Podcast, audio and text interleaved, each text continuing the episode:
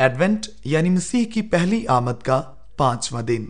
آج کا ورد لوکا کی انجیل، اس کے دوسرے باپ کی چھٹی اور ساتویں آیت سے لیا گیا ہے۔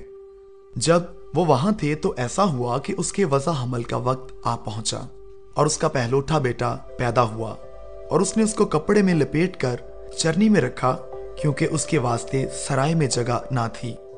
آئیے اس ورد کی روشنی میں خدا کے کلام پر غور کریں۔ آج کا عنوان ہے کلوری کی راہ پر رہنا۔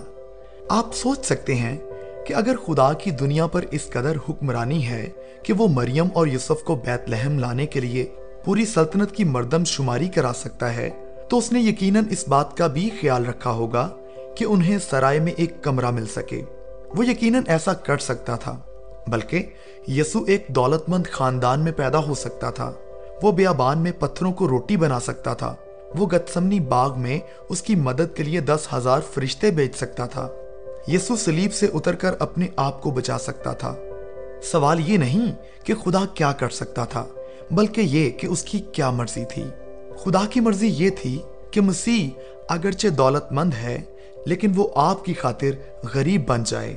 بیت لہم کی تمام قیام گاہوں میں جگہ نہ ہونے کی وجہ آپ تھے، جیسا کہ پولس رسول کے کرنتھس کی کلیسیا کے نام لکھے گئے دوسرے خط کے آٹھویں باپ کی نویں آیت میں لکھا ہے، وہ تمہاری خاطر غریب بن گیا۔ خدا اپنے فرزندوں کی خاطر ہر چیز کو اپنے کنٹرول میں رکھتا ہے۔ یہاں تک کہ تمام سرائے اور مسافر خانے اس کے ہاتھ میں ہیں۔ مسیح کے لیے کلوری کے راستے کا آغاز بیت لہم میں سرائے میں جگہ نہیں، کے ساتھ ہوا۔ اور اختتام یروشلیم میں اس کے منہ پر تھوکے جانے اور سلیب پر تانے سننے کے ساتھ ہوا۔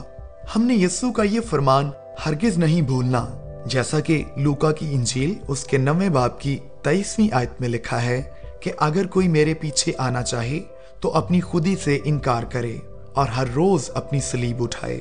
ہم کلوری کی راہ پر اس کے ساتھ ہو لیتے اور اسے یہ کہتے ہوئے سنتے ہیں کہ جیسا کہ یوہنا کی انجیل اس کے پندرہویں باپ کی بیسویں آیت میں رقم ہے کہ جو بات میں نے تم سے کہی تھی اسے یاد رکھو۔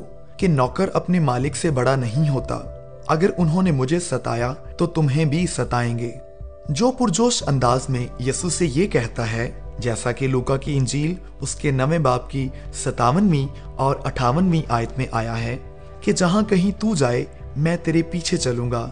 وہ سے کہتا ہے کہ لومڑیوں کے بٹ ہوتے ہیں اور ہوا کے پرندوں کے گھونسلے، مگر ابن آدم کے لیے سر دھرنے کی بھی جگہ نہیں۔ خدا یقیناً سرائے میں ایک کمرہ یسو کی پیدائش کے لیے محفوظ رکھ سکتا تھا، لیکن اس نے ایسا نہیں کیا، کیونکہ یہ کلوری کی راہ سے ہٹ جانا تھا۔